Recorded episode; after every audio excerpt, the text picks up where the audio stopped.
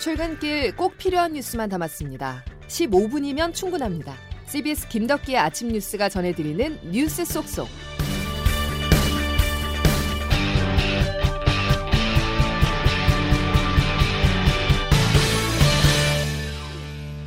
여러분 안녕하십니까? 8월 27일 김덕기 아침 뉴스입니다. 조 바이든 미국 대통령이 다시 한번 긴급 연설에 나섰습니다. 아프가니스탄 카불 공항 근처에서 연쇄 폭탄 테러가 일어났는데 미군을 포함해서 최소 90명이 사망하고 150명 이상이 부상을 입었습니다.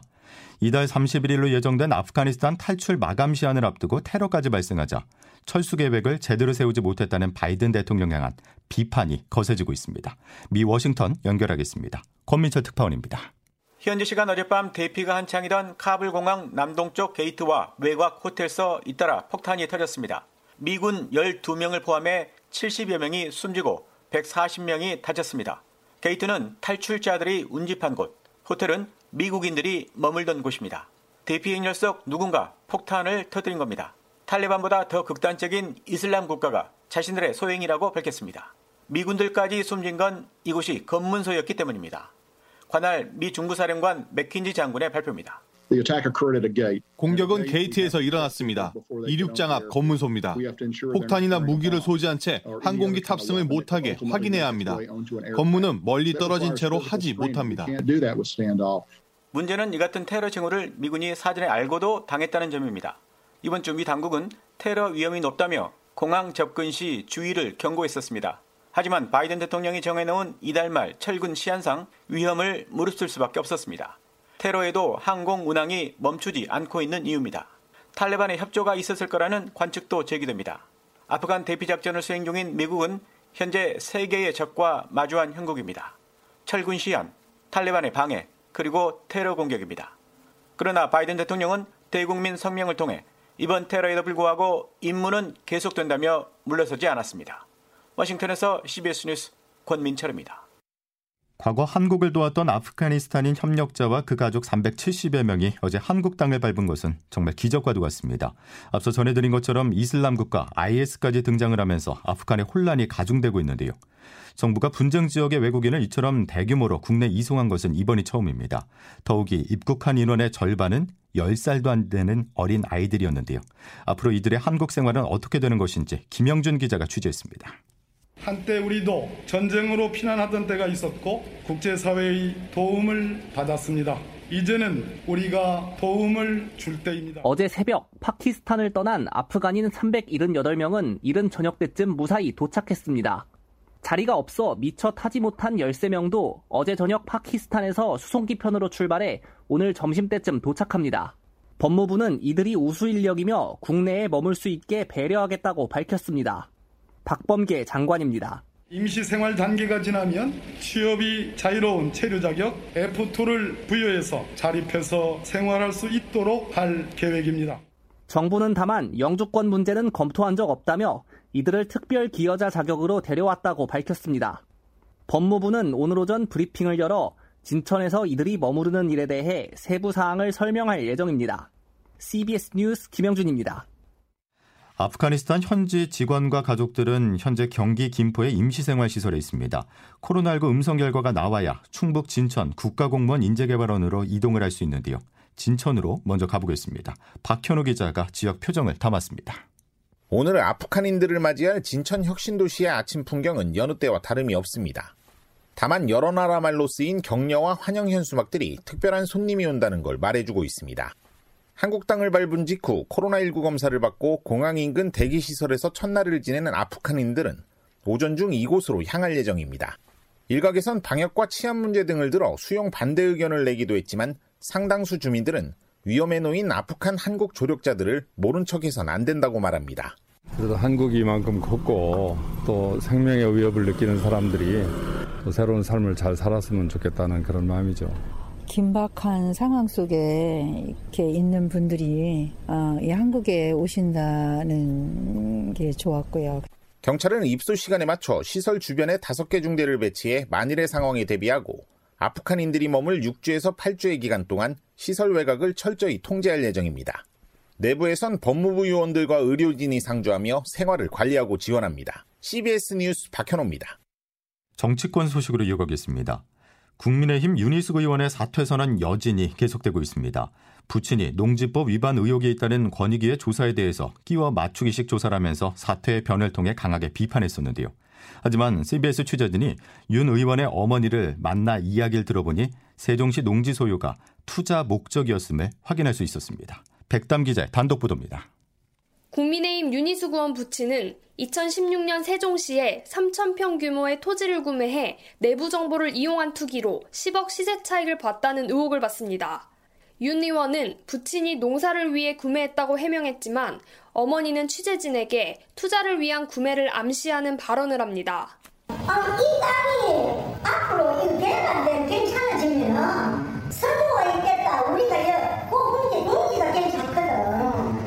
아버지 또한 한 매체와의 인터뷰에서 투자할 때를 모색하러 가서 농지를 구입했다고 말해 투기 목적 아니냐는 의혹이 더 짙어지는 모양새입니다.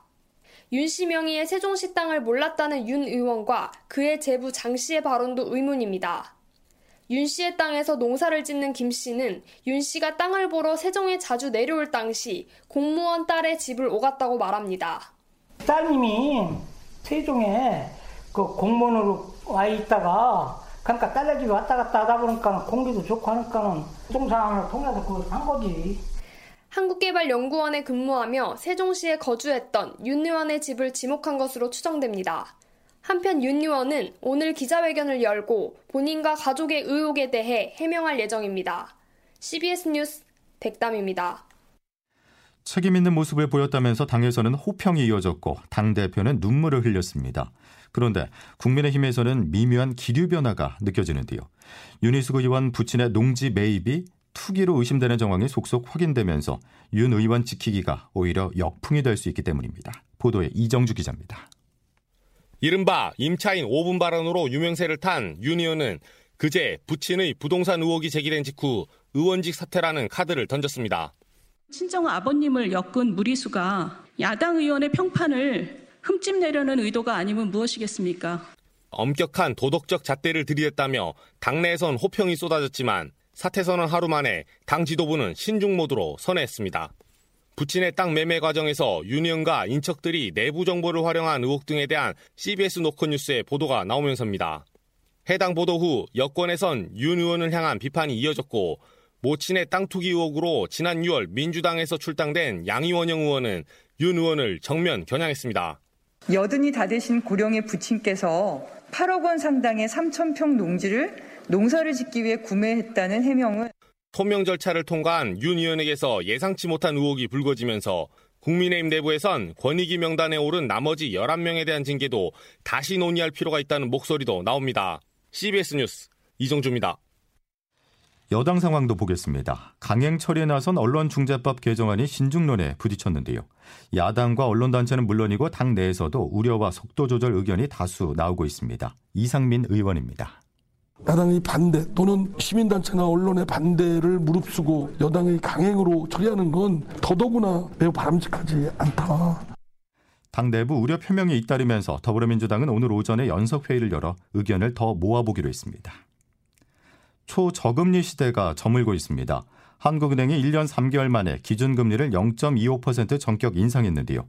한국은행은 코로나 4차 유행의 여파보다 경제 회복세에 더 무게를 실었습니다. 가계빚과 집값을 잡기 위해서 올해 안에 추가 인상 가능성도 나옵니다. 이용문 기자입니다. 한국은행이 기준금리를 0.75%로 0.25%포인트 올렸습니다. 기준금리가 올라간 것은 지난 2018년 11월 이후 2년 9개월 만입니다. 이른바 초저금리 시대의 폐막입니다. 이주열 한국은행 총재입니다. 금융 불균형 위험이 계속 누적되고 있는 점을 고려해서 인상하기로 결정하였습니다. 한국은행은 금통의 직후 내놓은 경제 전망에서 내년 성장률은 4%로 유지했지만 물가 전망은 2.1%로 올렸습니다. 물가를 불안하게 본다는 뜻입니다. 계속해서 이 총재입니다. 통화 정책의 완화 정도를 경기 개선 정도에 맞추어 점진적으로 조정해 나갈 계획입니다. 금리를 더 올릴 뜻을 밝힌 건데 서울대 경제학부 김소영 교수 전망도 같습니다. 아, 직도 금리가 낮은 상태이고 향후에도 아, 추가적으로 금리를 인상할 가능성이 있을 것 같습니다. 문제는 영끌로 비싼 아파트를 사거나 비트로 주식을 투자한 사람들의 타격이 커질 수 있다는 겁니다. CBS 뉴스 이용문입니다. 국민 88%가 25만 원씩을 받는 국민 지원금이 추석 전에 지급됩니다. 또 추석을 앞두고 소비 진작을 위한 카드 캐시백과 소비 쿠폰 발급도 시행됩니다. 자세한 소식 이준규 기자입니다. 홍남기 부총리 겸 기획재정부 장관은 전 국민의 약 88%가 받게 될 국민지원금의 지급을 다음 달 추석 연휴 전에 시작하겠다고 밝혔습니다. 가구 원 수에 따라서 받는 금액이 달랐던 지난해 전 국민 재난지원금과 달리 지원 금액이 구성원 1명당 25만 원으로 동일합니다. 가구 소득이 하위 80% 이하인 약 2,034만 가구의 구성원이 받게 될 것으로 추산되는 이번 지원금의 전체 재원은 11조 원입니다. 구체적인 대상자 선정 기준과 사용처는 오는 30일 발표됩니다. 재난지원금 때와 같이 온라인과 오프라인으로 신청하면 신용카드나 체크카드, 선불카드, 지역사랑 상품권 중 원하는 방식으로 받을 수 있습니다. 카드 캐시백은 카드 사용액이 2분기 월 평균보다 3% 이상 늘어나면 초과분의 10%를 환급해주는 방식으로 10월 사용분부터 두 달간 1인당 최대 20만 원을 돌려받게 됩니다. 다음 달 1일부터는 추석을 맞아 1인당 2만 원 한도의 농축수산물 20% 할인 쿠폰이 발매됩니다. 배달앱을 통해 2만 원 이상의 음식을 주문할 경우 네 번째 주문 때 만 원을 환급해주는 외식 쿠폰도 다음 달 중에 사용이 재개됩니다. CBS 뉴스 이준규입니다. 코로나19 신규 확진자는 어제 이어서 오늘도 1,800명대가 예상됩니다. 확진자가 좀처럼 줄지 않으면서 사망자도 눈에 띄게 늘어 어제 사망자는 20명으로 4차 대유행 이후 최대치를 기록했습니다. 사망자와 위중증 환자 수가 늘면서 정부는 앞서 제시했던 접종률 70%, with 코로나 조건을 고령층은 90% 이상, 성인층은 80% 이상이 돼야 한다면서 더 엄격하게 제시했는데요. 일상으로 돌아가기 위해서 지금 무엇보다 필요한 것은 백신 접종의 속도를 높이는 겁니다. 정은경 질병관리청장입니다. 예방접종률을 최대한 10월 말까지 끌어올리고 의료 대응 체계를 좀 더 체계화시키는 그런 준비 작업을 지금부터 진행을 해야 with 코로나로의 전환이 가능할 거라고 보고 있습니다. 서울 성북구 사랑제일교회가 코로나19 방역수칙을 위반하면서 대면 예배를 강행하다가 조치를 받은 시설 폐쇄 반발에 제출한 집행정지 신청에 법원에서 기각됐습니다.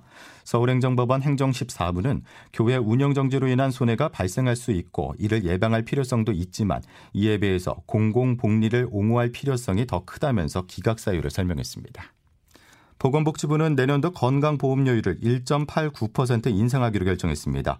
이에 따라서 지역가입자의 보험료 부과 점수당 금액은 201.5원에서 205.3원으로 오르게 되고 직장가입자의 월평균 보험료는 2,475원 오른 13만 3,087원을 내게 됩니다. 김덕희 아침 뉴스 여러분 함께하고 계십니다. 아, 오늘은 다시 전국적으로 가을 장마가 영향을 준다는 소식인데요. 기상청 연결해서 자세한 날씨 알아보겠습니다. 이수경 기상 리포터 전해주시죠. 네, 어제 소강 상태를 보였던 정체 전선이 오늘 다시 전국에 영향을 주겠습니다. 아, 전국에 비 소식이 있고 특히 남부 지방을 중심으로는 또다시 많은 양의 비가 예상되면서 피해 없도록 대비를 하셔야겠는데요. 새벽부터 경기 북부와 충남 서해안, 전남권 일부 지역에 비가 오는 곳이 있습니다. 오전 중이나 낮 동안에 그 밖에 전국으로 확대가 될 것으로 보이는데요. 중부 지방과 호남 지방, 경북 북부 지역은 오늘 밤에 일시적으로 비가 그치겠습니다. 하지만 충청과 남부지방의 경우는 내일과 모레도 비가 이어지는 곳이 많겠고 가을 장마는 길게 이어지면서 다음 주에도 비가 자주 내릴 것으로 보입니다. 예상되는 강우량은 충청권과 남부지방 내일까지 30에서 100mm, 많은 곳은 150mm 안팎의 비가 내리겠고 수도권과 강원 영서를 중심으로는 10에서 60mm 정도의 강우량이 예상됩니다. 특히 충청권과 남부지방을 중심으로는 돌풍과 함께 천둥 번개가 치는 곳이 있겠고 남부지방을 중심으로 시간당 50mm 내외의 강한 비가 예상됩니다. 날씨였습니다. 집단 식중독 사고가 또 발생했습니다. 지난달 경기 성남시에 이어서 이번에는 고양시 한 김밥집에서 집단 식중독으로 한 명이 숨졌고요. 33명의 증상을 호소하고 있습니다. 문제는 앞서 식약처가 일제 검사를 이미 했었다는 점입니다. 보여주기용 요식행위가 아니냐 하는 지적을 피할 수가 없는 상황인데요. 예방이 중요합니다. 손 자주 씻으면서 위생수칙 준수하시기 바랍니다. 오늘 소식 여기까지입니다. 고맙습니다.